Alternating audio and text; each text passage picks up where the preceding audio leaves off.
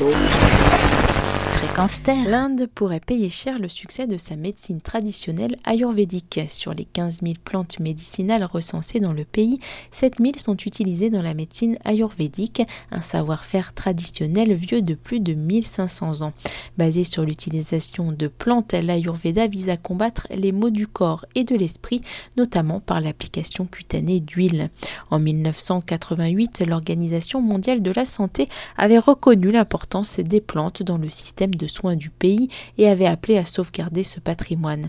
Aujourd'hui encore, une grande majorité de la population indienne se soigne grâce à la médecine ayurvédique. Pourtant, le ministre de la Santé vient de publier une liste de plus de 350 espèces de plantes menacées d'extinction en raison de leur utilisation dans cette pharmacopée naturelle. Parmi elles figure le Sita Ashoka qui soigne les troubles digestifs et est en train de disparaître des plaines du nord-est de l'Inde. Quant au Google qui à soigner les désordres nerveux, il a pratiquement disparu du pays.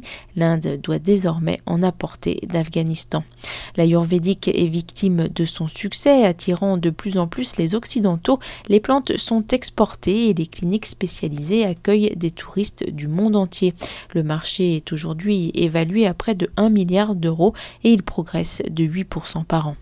Une grande partie des plantes actuellement sont achetées auprès des communautés locales qui les cueillent dans les forêts de manière de plus en plus intensive. Pour certains spécialistes, c'est d'ailleurs la manière dont elles sont récoltées qui est en cause dans leur disparition. En plus du manque de contrôle du marché, le manque d'investissement dans la recherche et le développement est aussi souvent pointé du doigt. Le Conseil indien pour les plantes médicinales créé en 2000 a déjà commencé à replanter certaines variétés comme le goût et a réussi à dédier 4000 hectares de forêt à cette plante dans le Rajasthan et le Gujarat. Les États qui décident de créer des zones de conservation sont d'ailleurs soutenus et une trentaine existent déjà. On y travaille aussi sur la qualité des plantes médicinales pour améliorer encore les remèdes ayurvédiques. C'est la fin de cette chronique Espèce vitale dédiée à la biodiversité. Vous pouvez la retrouver ainsi que d'autres chroniques sur le site de Fréquence Terre.